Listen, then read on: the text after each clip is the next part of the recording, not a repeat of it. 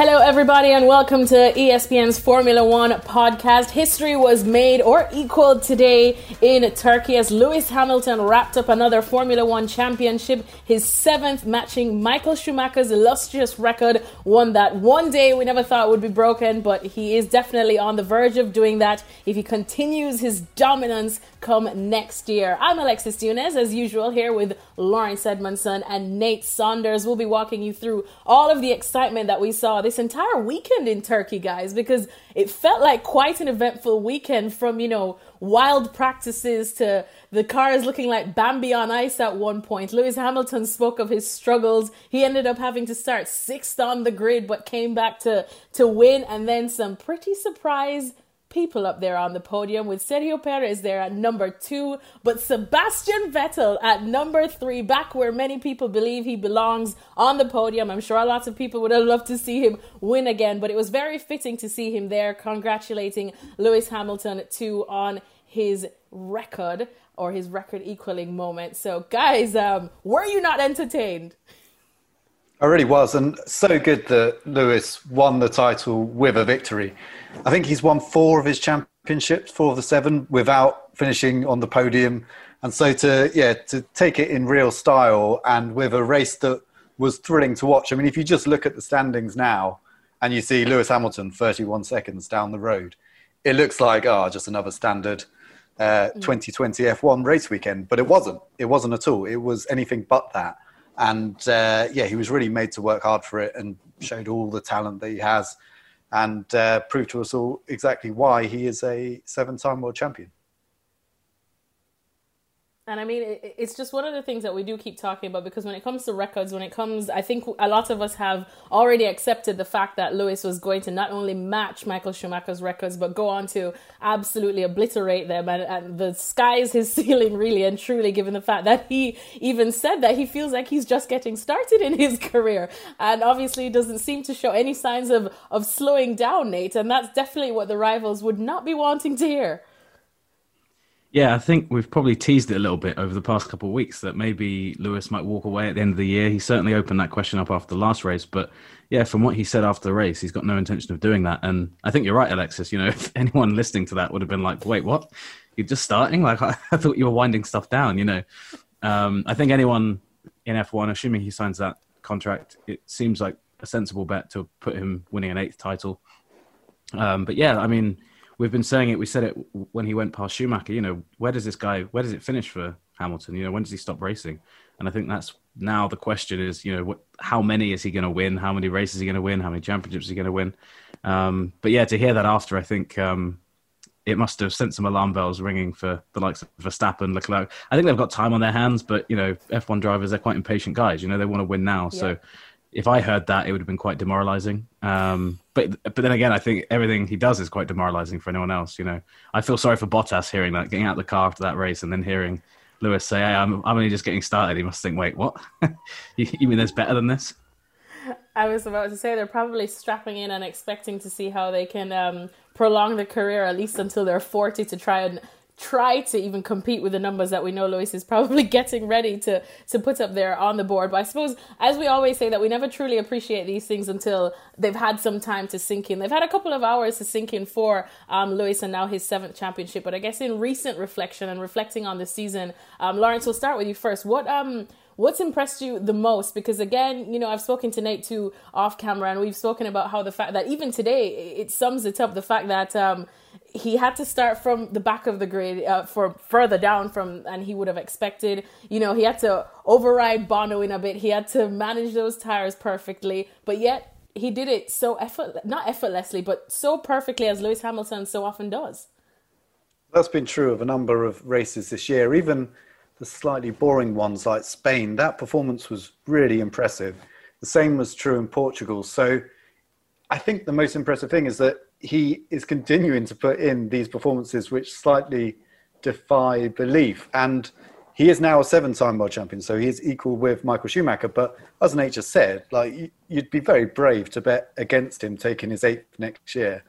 And Toto Wolff was talking after the race. Toto Wolff, of course, is a Mercedes team principal, and he was saying how he sees the partnership going on for a number of years now. And he didn't want to put a number on it. He didn't want to say when a deal would be secure. But the impression he gave was that, you know, this is going to go into 2022, which is when we'll see a rule change and a big challenge uh, to Mercedes dominance. And uh, yeah, it seems like it's there to stay. So the fact that Lewis looks like somebody who is either at his peak or building up to his peak still at the age of 35 with seven world championships uh, is is really impressive. And um, the other thing is his motivation. You know, we've seen with lots of drivers, sometimes the motivation starts to go as, as they hit their 30s, but uh, Lewis still seems motivated and he's found new sources of motivation. So it's no longer just, I want to be winning races, I want to be the world champion. You know, he wants to bring about change in the world.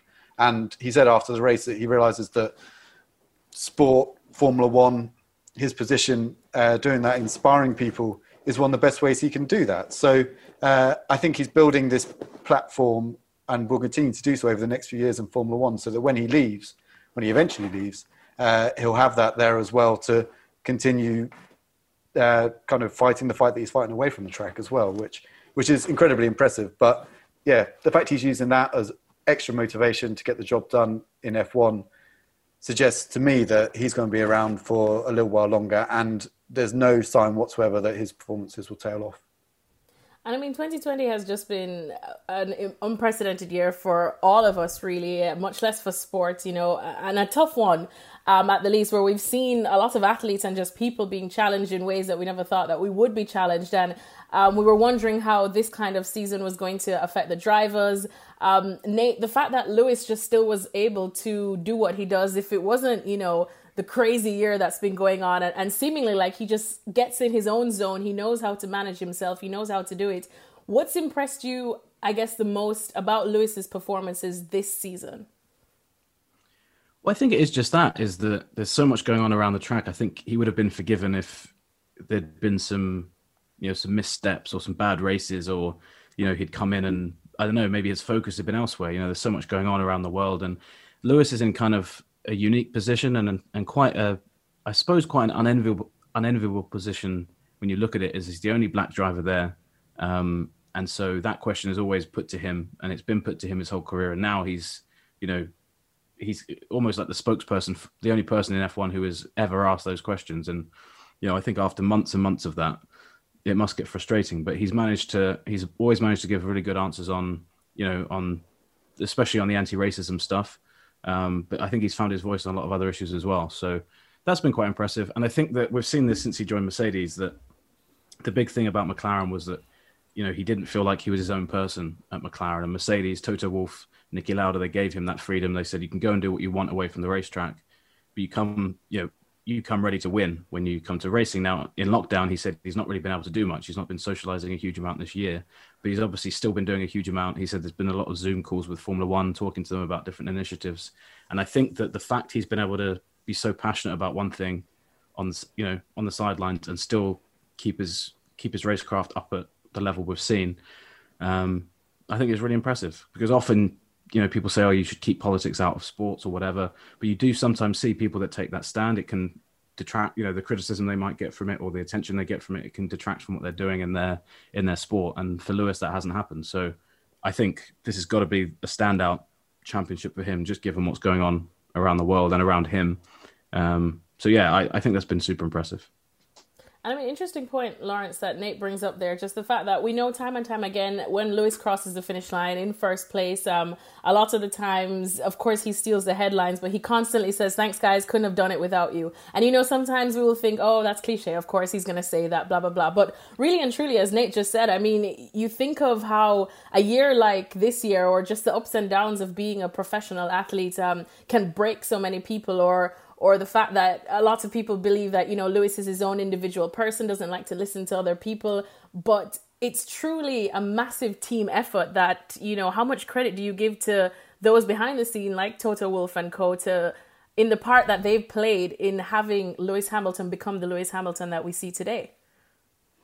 Yeah, from a sporting perspective, they're they're essential, and but the thing is, you can't have one without the other. And a number of people have said this at Mercedes over the last few weeks: is that uh, yes, Lewis is winning because he's got this wonderful car, but he's been a key element in creating that wonderful car and developing it, uh, in pushing the engineers to the limit.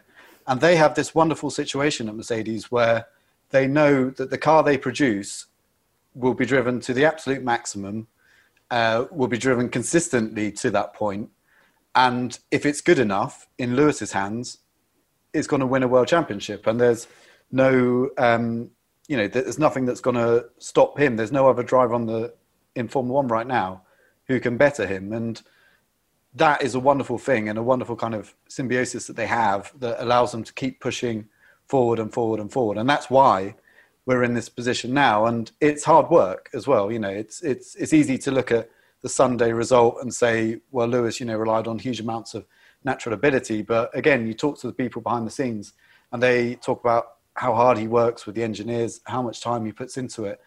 And, uh, and, and that's a big part of it. And then if you look at Lewis going forward and what he's hoping to achieve, um, I think there were a lot of people that felt that maybe now would be a good time or over the next couple of years would be a good time to switch to another team. This time last year, we were talking about how going to Ferrari would be this wonderful way to end his career and everything. But I think that whole perception has changed because what he's achieving with Mercedes uh, on track is is the result of all this hard work, and to throw that away would would seem almost like a, a shame. And then beyond that, he wants to work with Mercedes um, on greener technology and things like that. And also, he wants to work with them to drive social change. The fact the car is black this year was an idea that came from Lewis was put to the Mercedes board and then was agreed upon as a team to go forward and was agreed as a as a good kind of symbol to uh, show to the world that it's time that we you know looked inwardly, especially in motorsport, to ask why there isn't greater diversity. So that um, has been massively impressive, and to build yourself into that position now, um, I think Lewis realizes that he's done a huge amount of work both on and off the track this year, and over the next few years, he can really build on it and expand that and get everything he can from it. So I think that's why it's quite exciting as well. You know, and there's obviously this feeling that Mercedes and Hamilton winning all the time doesn't make for that exciting a championship. We've got three races left to run, which unless you're an F1 fan, you know, there's limited interest in because they're essentially dead rubbers. But at the same time, um, you know, if you look at what they're achieving as this kind of collective, um, it's, it's mightily impressive. And, and hopefully, there's more than just winning races to it as well. And I think that's certainly what Lewis is focusing on. And uh, I think that's fascinating to watch and quite inspiring to watch as well uh, for everybody else who's, uh, who's, who's seeing him perform on the level he is. Well, I mean, after this um, championship win for Lewis, I know a lot of the questions throwing around um, to Toto Wolff was um, how hard is this going to make contract negotiations? Because, of course, we all know he has still yet to put pen to paper. Um, Toto did kind of rubbish those claims and said it's not like they feel cornered or anything. But you guys, you know, were um, in some of the press conferences after the race. What was, um, I guess, some of the reaction like from uh, those that were closest to be able to, to see the feat? Yeah, I think away from the TV cameras, maybe uh, Toto could joke a bit more because he said to us, "Oh, it's going to be a very expensive contract now as a result of this seventh title." But of course, you know, we all knew the seventh title was coming, so nothing's really changed from yesterday to today.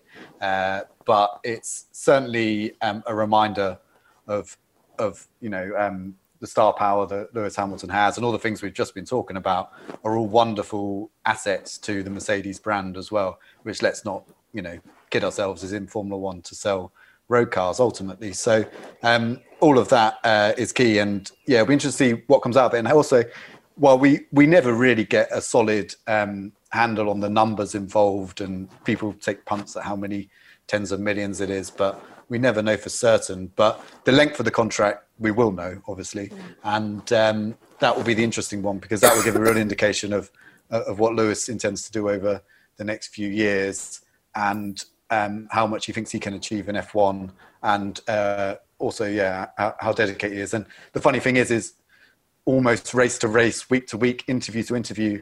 That seems to change a little bit with Lewis, and you know, we get some signs like in Imola where it sounds like oh he's about to retire, and then other uh, weekends like today, it sounds like he's going to keep going for another ten years. So um, I think that would be an interesting thing to see see where that comes out, and to an extent, how much Mercedes can convince him that staying in F1 is a is, is a good idea and the right place to be because uh, I can't see Mercedes wanting any other driver in their car Um, ideally for them for the next five years or so, but certainly for the next three years, Dan Lewis. So yeah, I've been to see how those negotiations play out. Um, and Toto, I think, was saying that he doesn't want to. He was asked whether he would get a contract signed before Bahrain, before Abu Dhabi. He doesn't want to put a length of time on it, but of course, something needs to be done before the start of next year. Uh, otherwise, he'll be out of contract and, and driving for free, which Lewis uh, won't be keen on. So um, I'm sure we'll get something before the end of this year uh, some answers to those questions. It says a lot about the Mercedes and Lewis relationship as well about how calm they both are about this. Because I was thinking the other day, you know, if this was, let's say, this was like Ferrari, you know, we we saw how they used to be with Alonso, even the way things have gone with Vettel. Having a driver not signed this late in the year, you know, a lot of other times you'd have leaks like, oh, you know, Mercedes are interested in this guy. Mercedes have opened up talks with Alonso, but we haven't had any of that you know, there's none of this behind the scenes of like, oh, we're gonna, you know, Mercedes are actually making a, a plan B to go for this guy or whatever.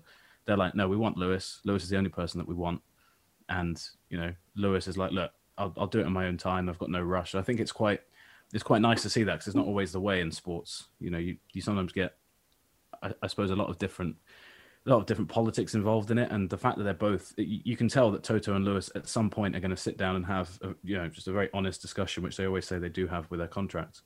Um, and I kind of respect that. And again, it goes back to what Lawrence was saying about his value in the team, just how high that is. You know, he's seen in such a high regard. I don't think they're even thinking about who else could replace him if they'd need to at this point.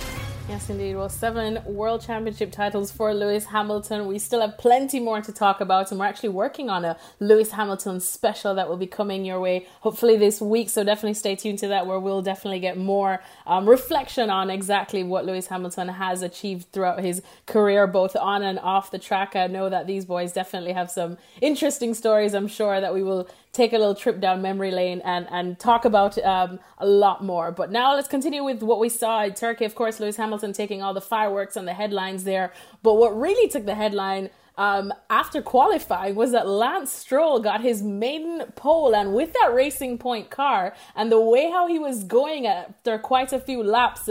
Um, I remember I was looking at at Nate and I was about to say this is looking like Lance Stroll's race to lose. And the way Sergio Perez, of course, was going, and we don't doubt his quality. It's still baffling to know that he's without a seat come next year, but he definitely helped his case, I'm sure, this where this time. But overall, is that how you guys saw it after the start that Stroll had, that it was Racing Point's to lose?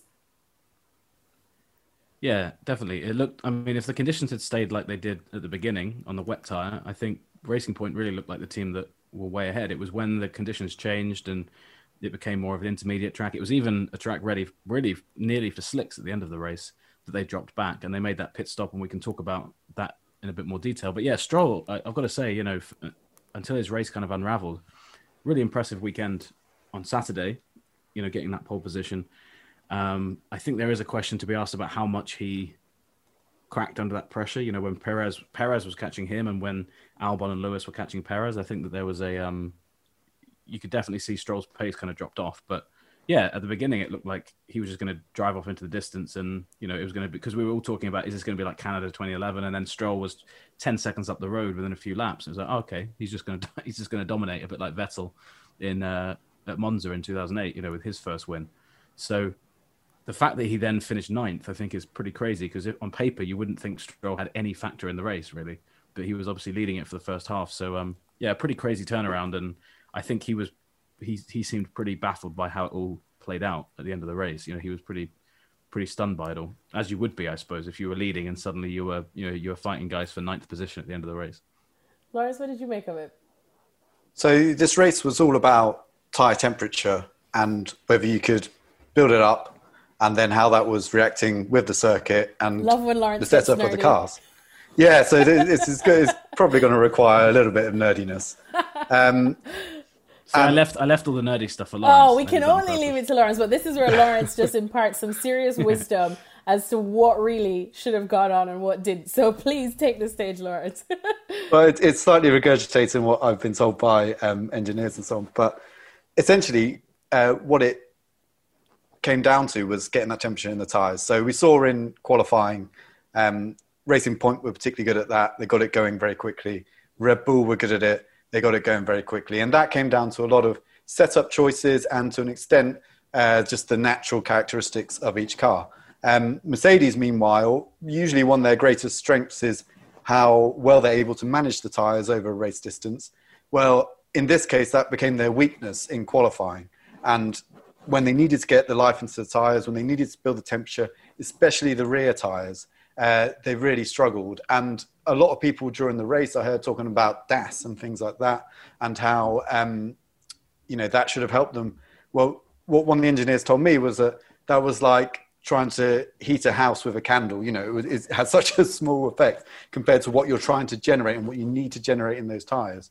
That really, it's a much more global thing in the way you have the car set up and the characteristics of the car. So, Racing Point had that. And so early in the race, when you needed tire temperature straight away, they got it and they went. But as the track dried, as Nate said, as, as the conditions changed, that went away from them. And so um, then it was really about being kind to your tyres because what you had was this dry line appearing, which probably would have allowed a team to gamble on slicks. No one did, but it was probably just about there. But it would have been a real risk and immediately off the racing line as well. There was very little grip, so any attempt to overtake would have would have been particularly difficult. But um, yeah, when you're on that racing line, that dry racing line, you need to look after tyres. So all of a sudden, all of Mercedes' um, strengths came back to them. So what had been a weakness at the start of the race then turned into this almighty strength. And Lewis Hamilton was made, made, uh, made a set of intermediate tyres last 50 laps.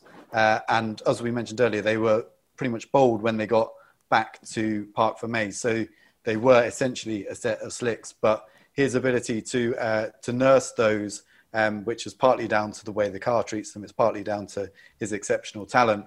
Uh, was the difference in the second half of the race? And at that point, when Racing Point took on new tyres, and they had these big kind of uh, soft tread blocks on the intermediate tyres and those new intermediate tyres, and they just overheated them, and the you know tyres started tearing themselves apart. So um, that's what everyone was trying to avoid in the second half of the race. And that's why you saw this race of two halves. It was purely down to the track conditions and how each car was set up to deal with them. So, uh, as much as Stroll and Perez were slightly flattered at the start of the race, uh, it then went the other way. But having said that, Perez did a great job because he held on to second place um, from the two Ferraris at the end.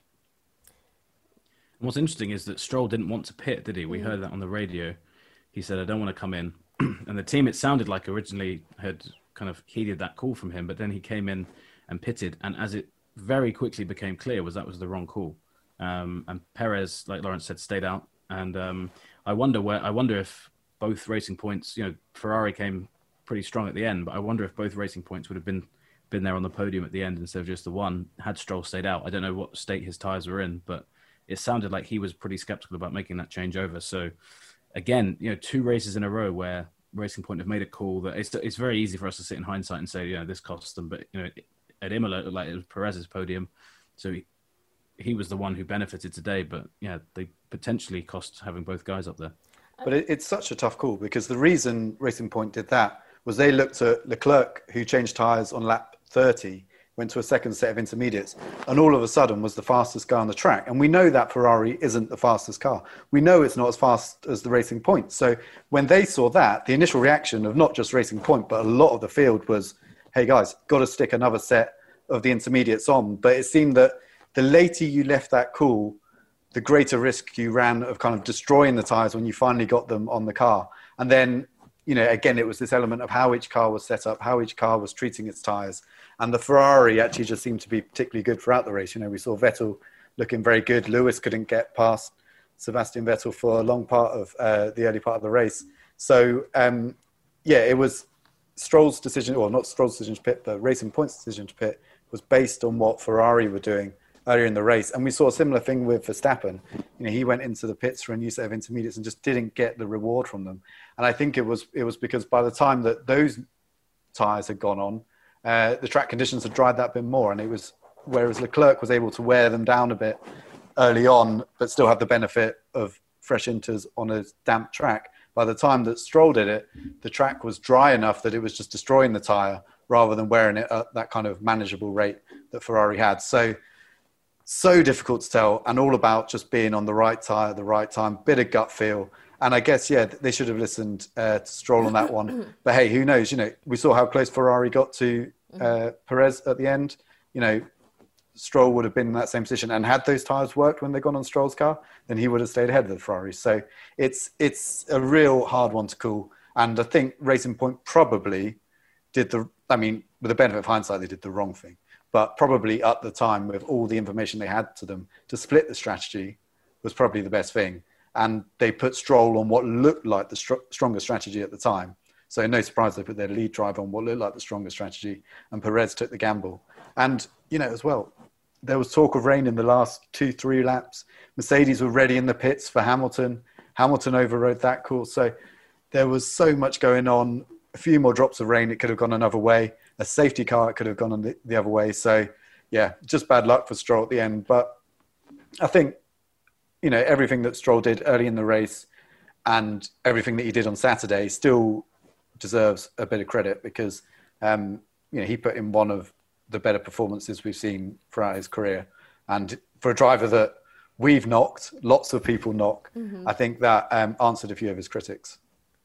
Yeah, I was gonna say I think he should at least walk um walk away from this weekend with, you know, a little hair on his chest, feeling like you know he did he was able to conquer some some of the criticisms that he definitely has been getting recently. Quickly, just before we move on to Sergio Perez, I mean, I know just now listening to Lawrence talk about the tires on the track, I know that earlier on this weekend from Friday and Saturday after what we saw and some of the slippery conditions and whatnot, um, there was a lot of talk around Pirelli, a lot of talk about the track. I know even Lewis um, sort of questioned how they were able to pave over it and the asphalt, and even got down to the the the type of stones that were on there, saying that they were so thin, unlike your usual gravel. This is now Nunes gets nerdy, but um, these are the kind of stuff that I read behind the scenes, thanks to you guys. But what was your now that it's all said and done? Uh, what was your takeaway from it? Any issues there that you you saw that probably should have been addressed or will be addressed if we're ever to you know have Istanbul there as a mainstay on the calendar?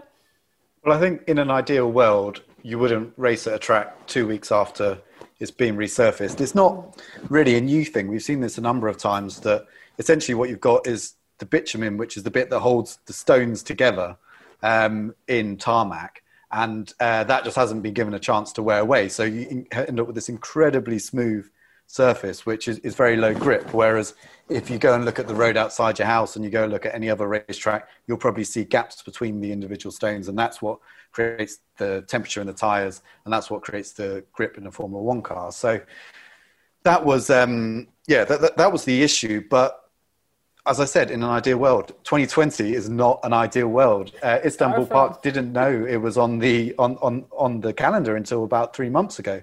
So the time it takes to then get the track ready, they felt that the track surface that was there, which apparently had been the same one that had been there since uh, when the track opened, wasn't good enough for F1 cars as well. So who knows how much complaints we would have had if they'd raced on a very bumpy, broken up track surface. You know, potentially it could have been even worse. It could have put undue stress on the tyres that caused a failure or something like that. So um, that was the issue they faced. Now, when you look at it, all said and done, it's the same for everyone. So all the teams faced this challenge. Some adapted to it better.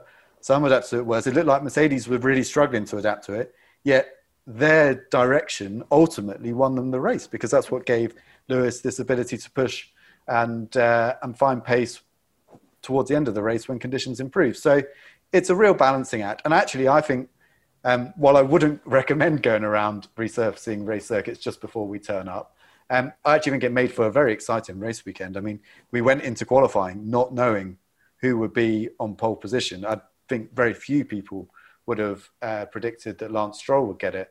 And then we went into the race really not knowing who was going to come out on top um, again, you know, as we mentioned earlier, if you'd asked on lap 30, any of us, who do you think is going to win this race? Well, you know, we might have said like Lewis is closing in, but Racing Point is still leading it, and they have the track position. And up to that point, that had been the key. So um, I think it actually, in, in, at the end of it all, made for a fantastic uh, weekend of racing. And uh, yeah, there shouldn't really be any complaints about it. But um, I think in the future, what do we learn from it? Well, probably not to resurface the track so closely so close to a race. And uh, in the case of Istanbul Park, if we go back there, well, that track surface by then will have bedded in and will be a little bit weathered in. And I think you won't see the same same issues again. Certainly not on the same level. That was amazing how you broke that down. I'm just all the richer just for understanding that. But I know, I know they were saying that it was. I was about to say I can't add. I can't add to that. So. I was you could. I was going to say that you could tell that the track was like smooth, but almost too smooth, like Nate on Tinder. So well, it, it, needs to it needs to get a little rough around the edges before to be I suppose safer. But I suppose in the end, you know, it, it all worked out, so we could move on. Someone was really smooth Sergio Perez definitely have to go there. And I mean, we talk about him again week in, week out, and how it's still baffling that nobody's picked him up yet. And, you know, he was even asked just if he can just go on people's doors and bang down and be like, Do you not see what I've done? And he sort of like laughed it off. But he must be wondering that um, in his head, like, what more does he have to do? Because surely he added a lot, Nate, to his stock after today, didn't he? Yeah, massively. And um, I mentioned the Imola race. You know, he should have been on the podium there. So it's really good to see him on the podium and at such a crucial point as well. Um, you know, we still don't know what Red Bull are going to do with Albon, but Albon didn't have a great race again, and Perez performing like he did. Um, I don't think I think people at this point know what they're going to get with Perez. I think you know it wasn't like a performance like oh that's what he can do. I think we already knew it, but it was nice that he gets that result in such a year that he's had.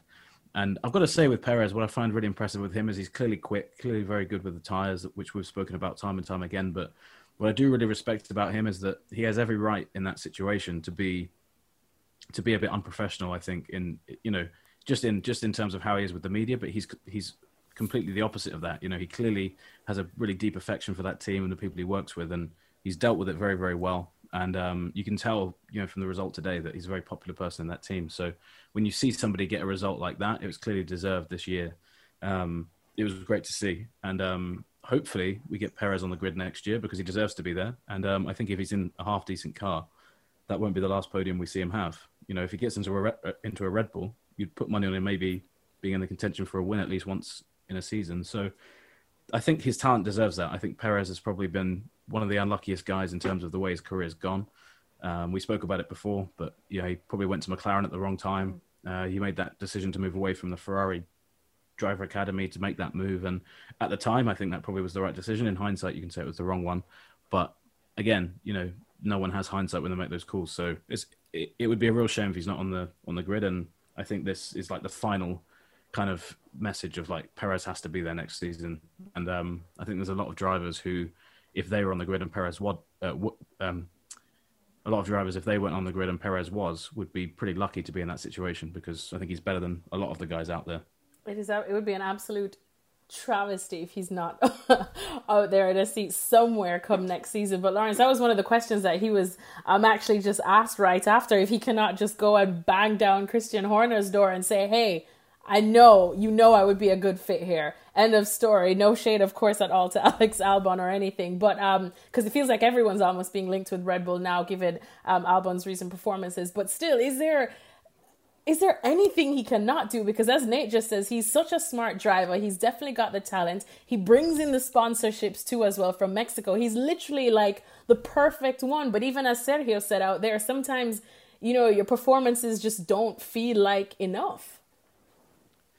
Yeah, it's it's a difficult one, isn't it? He's now fourth in the championship on I think 100 points, and that says an awful lot about how good he's been this year, having missed two races as well. And if you look at today's race, I know Red Bull won't make a decision based on a single race, and rightly so. Uh, but this does back up what we're talking about. If you look at the list of drivers who made zero errors today, on my list, I've basically got Hamilton, Perez, maybe Sainz. Uh, some of the drivers further down, we don't get to see all their race, but those are the only three I can think of who um, really nailed it today. You could probably make an argument for Stroll as well, because uh, obviously it was strategy that let him down. But I feel like he, he lost composure a bit after that. So, yeah, he, he's up there with, with the very best. And he's, as the points show this year, he's been doing that race in, race out. And there's no doubt in my mind right now, and I don't believe anyone at Red Bull could say any different either, that purely on how they're performing this year, Perez is a better driver than Albon, and therefore he's a much safer pair of hands to go into next year. He's a much better bet to score the points that they will need if they intend to challenge Mercedes next year. I don't think there's any argument about that. The only argument you could have is perhaps how good a long term prospect is he compared to Albon? If Red Bull really still believe that talent is there, then if they can nurture it and get the best out of it, then Albon can be a long term uh, player there. Whereas I guess Perez, you could argue, he's coming towards the end of his career. But even then, you know, I think if you offer Perez another six years in Formula One, he'd absolutely take it. And uh, on the basis of his um, results at the moment and on the basis of his performances at the moment, uh, he'd continue to be one of the you know top drivers, certainly a solid driver uh, out there in Formula One. So I agree. You know, if it was down to me, it would be Verstappen and Perez at Red Bull and um, Albon and Gasly at Alpha Tauri. I, I, think I said a couple of weeks ago that I put Perez in at Alpha Tauri and Albon at Red Bull. So you could do it that way around as well. But I think realistically, uh, that's not going to happen. So yeah, if it was down to me, Perez and Verstappen uh, at Red Bull next year, no doubt. But yeah, you know, I, I don't get to make the decision. Thank goodness for that. Life's yeah, hard enough, and that is definitely a very tough decision to make. But it is still something that we can't really um, grasp that he still hasn't, someone hasn't picked him up just yet for next season. Something else that we do find hard to grasp sometimes is that during our midweek podcast, we get some wild predictions in pit stop. And I mean, I know we have Nate's bald predictions, but this week or this last week, especially when we were looking ahead to the Turkish Grand Prix, we got some out there predictions. So much so that we were laughing them off, probably even rolled our eyes. And I would like to say that we apologize for that because who would have thought that a couple of those predictions that said Sebastian Vettel would be on that podium actually came true. So much so that we have someone from Am- Amjad's his name that actually reached out to Nate on Twitter and he said that he had predicted on the 9th of November that Vettel will get a podium and George Russell gets in the points. As he says, points as in more than one. Unfortunately, that didn't happen, but what did happen was Sebastian Vettel did get on the points, so we have to big up Amjad because he said Nate Saunders recognized me. So Nate recognized him because Seb Vettel back where many believe he belongs on the podium.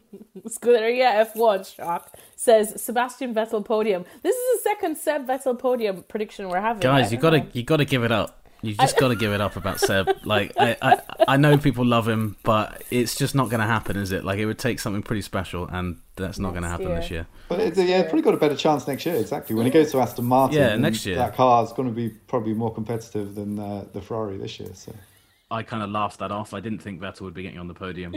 Um, I, I, mean, great result from Seb. I think you know we've we've always said that this year has been pretty difficult to watch. Uh, just to see him kind of just slipping further and further off the pace. Um, he was, uh, he got a bit lucky at the end because you know Leclerc went for went for second and ended up finishing fourth um, with Perez, but Vettel put himself in that position. So fair play to him. And um, yeah, I think Leclerc was still the, the, the best performer in the in in a red car today. But again, you know, I think Vettel Vettel wasn't going to complain about that. Um, nice for him to have a podium before he leaves. Uh, yeah, pretty cool to see him back, and it, it, gave a nice moment afterwards. The first person to congratulate Lewis when he parked up was Vettel, which I think is quite fitting, given that they're the two guys that have dominated this kind of post Schumacher era, maybe minus Alonso, uh, who obviously wasn't around to to do anything like that.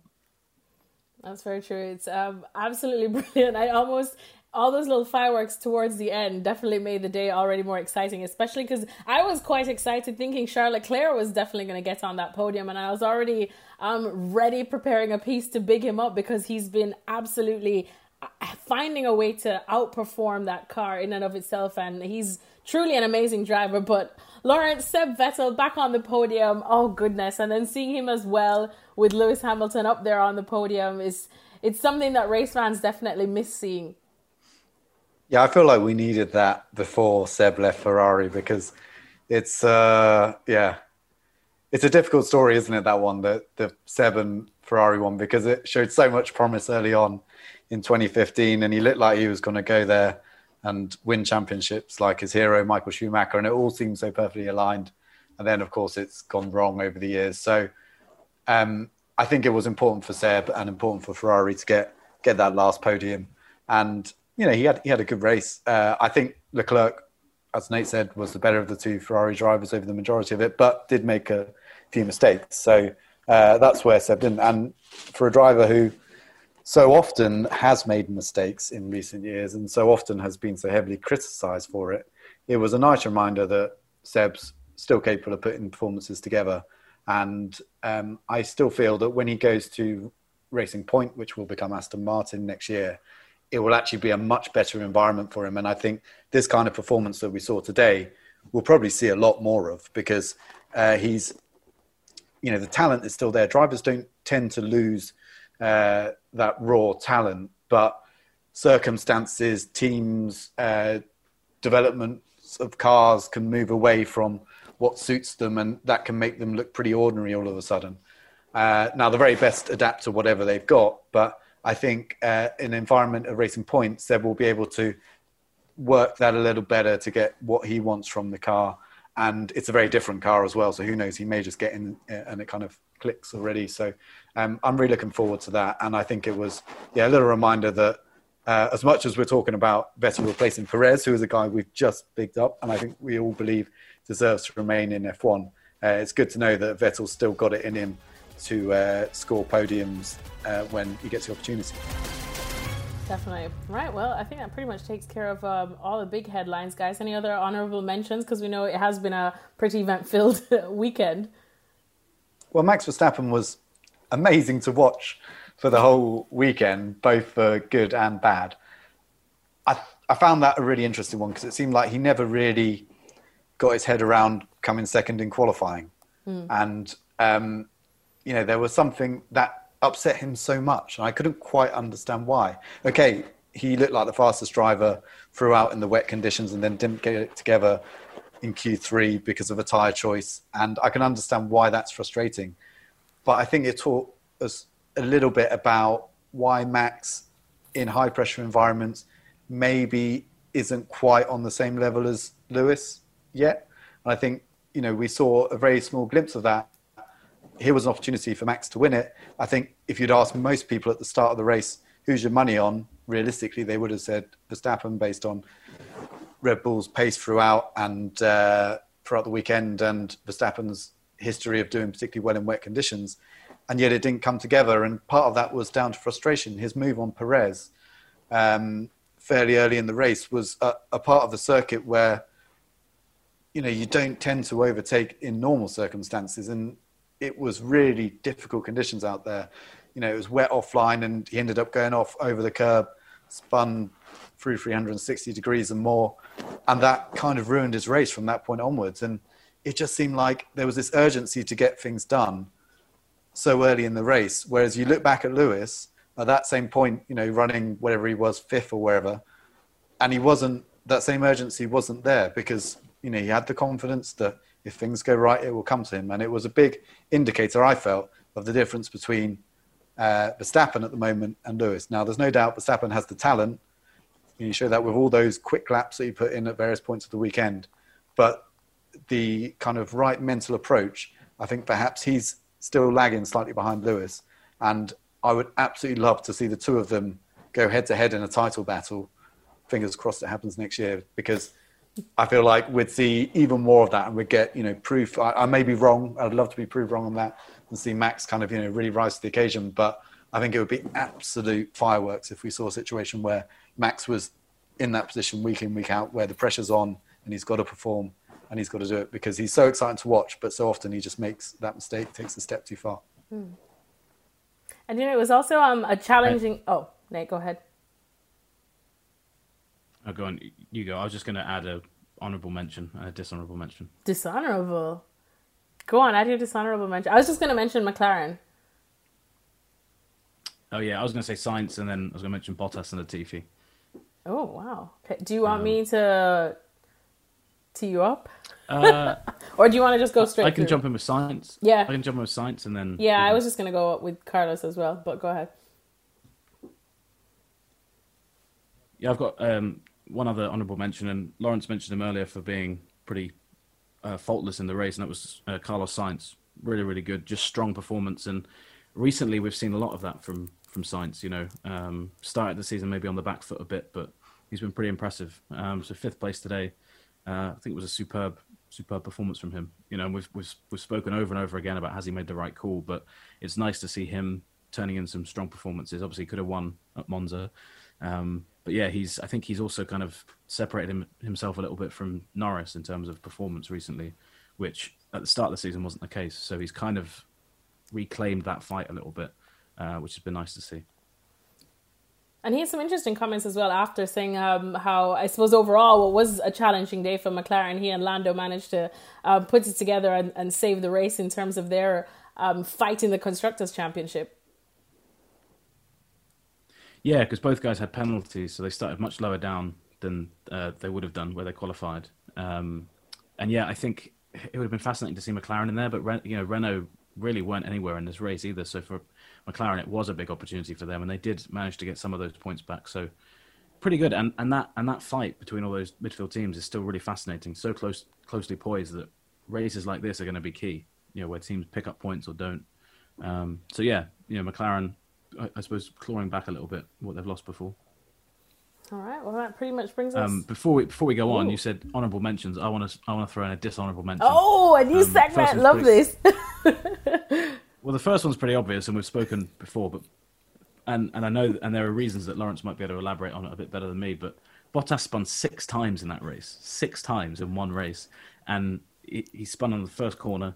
Um, and he did say, you know, once he once he was out of the points, he kind of, I think he was a bit more aggressive, threw caution into the wind, which is fair enough. But still, it's I, I would argue that's one of the worst races I've seen from Bottas since he joined Mercedes, if not the worst one.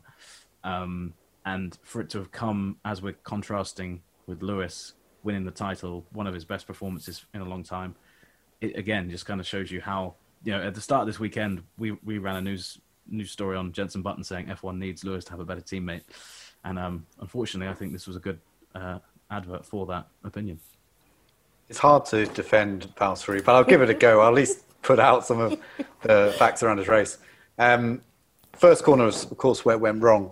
And that wasn't really his fault insofar as Daniel Ricciardo hit Esteban Ocon. We just talked about how Renault didn't have a particularly good race, only picked up one point. Uh, well, that largely was down to the start. So Ricciardo went into Ocon. Ocon spun in front of Valtteri Bottas. Bottas spun as well because if he didn't, he was going to hit Ocon and it may have been race over for both of them. Um, and so from that point onwards, as Nate mentioned, it was about him coming back and pushing hard and taking risks.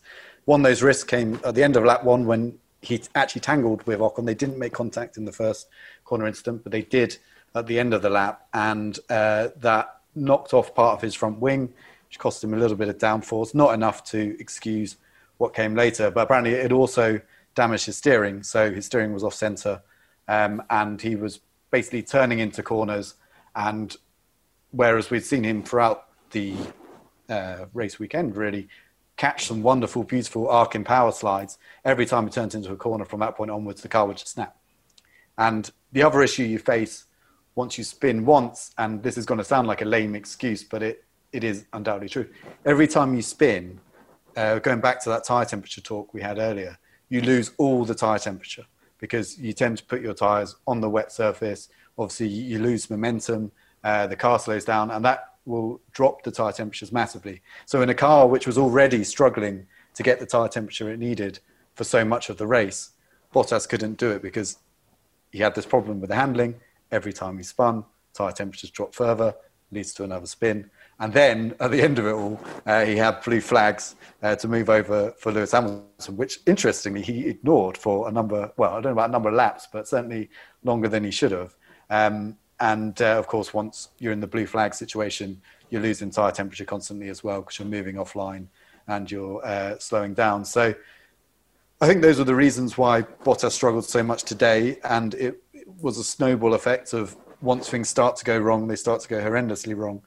Um, but if you look at his whole season, you know, it's not been great, has it? He's been close a number of times, and this is why I feel the whole argument around Bottas has become a little bit skewed. Is that I'm not sure there's that many drivers who would get as close to Lewis Hamilton over a single lap as Bottas does, and then once you're behind Lewis at the start of the race, what chance do you have of beating him? Again, I don't think there's many drivers that could do that. But yeah, it's um, it's become a bit of a trend, and from what started off looking like a relatively strong season for Valtteri, bits of bad luck will come into play, and now he's lost the championship with three races remaining, and obviously that's not really good enough um, when you look at the potential of some of the other drivers on the grid. So uh, yeah, I think there's absolutely um, something to be said for what Jenson Button said, what Nate said now, but there are also reasons. But we've been given I've been given Valtteri this kind of these excuses for a while now, and he never quite proves me right overall. So um, I think Nate's Nate's side of the argument probably wins at the end of the day. Nate's been broken by Valtteri already. He got broken a long time ago. I'm glad to see that Lawrence is still hanging on though. I think Alex Albon broke Lawrence. Lawrence is like the Lawrence is like the legal defense team for, at this point. I, I, just, I, just, want to put forward both sides of the argument. You don't have to listen to me. You don't yeah. have to agree with me. But I think just for the sake of balance, it's there. Um, but yeah. Well, one guy we almost certainly can agree on. Um, I just want to quickly mention before we wrap up is Latifi, who was horrendous on both days, both Saturday and Sunday.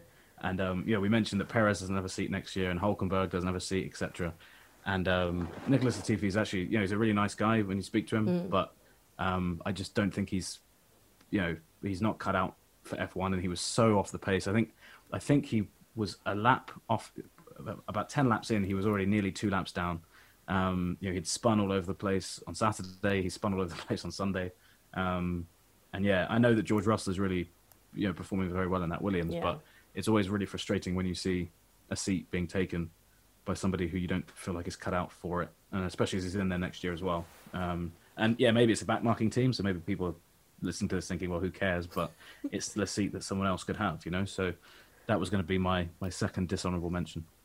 Yeah, I, I, I, agree with that one. I think it's it's harder to argue, and you know, whereas someone like Valtteri Bottas won GP three and has shown glimpses of of, of talent, uh, Latifi has shown to be a solid driver in Formula Two, but I felt it was never much more than that. You know, he finished second last year, but after however many years, four years or so, racing in Formula Two. So I feel like drivers like that, and by the looks of it, we have a another potential one like that coming in in Nikita Mazepin, uh, who looks like he's going to buy his way into the Haas next year. Um, you know, th- these are great racing drivers. You know, you put them up against your average uh, you know, guy in sports cars or whatever, and, and, and they would be very, very good. But Formula One, the level is just a little bit higher. And on days like today, where, you know, a lot of it is down to raw talent as well. And um, yeah, to give maybe Lance Stroll a bit of defense, I think that pole lap yesterday was a little bit down to raw talent. And often he forgets or doesn't get put enough effort into some of the fundamentals of other stuff, the wider things in Formula One. But yeah, someone like Latifi, I think, got a little bit exposed today. And, um, you know, we were talking just a few weeks ago about Perez potentially racing for Williams next year, and the talk was about him replacing Russell and not Latifi. And that's, again, where uh, there's this unfortunate uh, financial element in driver decisions among, among teams, especially as you go further down the grid, uh, because it's a matter of survival. So, yeah, that's, that's an issue that Formula One's lived with for a while but um, what a shame it would be if we had Latifi and Mazepin on the grid next year and we didn't have Perez and Hulkenberg, say, or Perez and Albon, or Albon and Hulkenberg. We'll see how it pans out. I will riot. I'll riot if I have to. I'm determined to get Sergio Perez a seat somehow. If I have to form Nunes Racing Limited, then I will form Nunes Racing Limited with um, Nate and Lawrence's financial backing.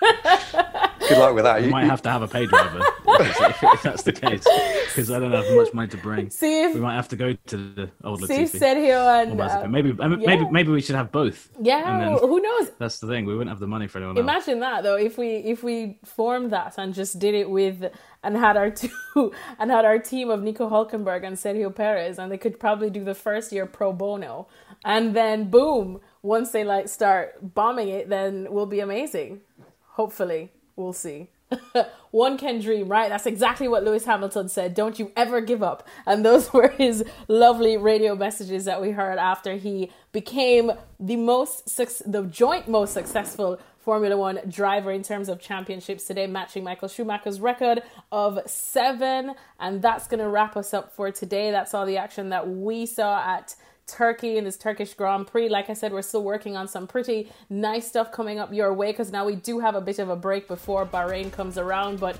we are also working on a Lewis Hamilton special, so make sure to keep your ears peeled for that one. But for now, it's bye from us.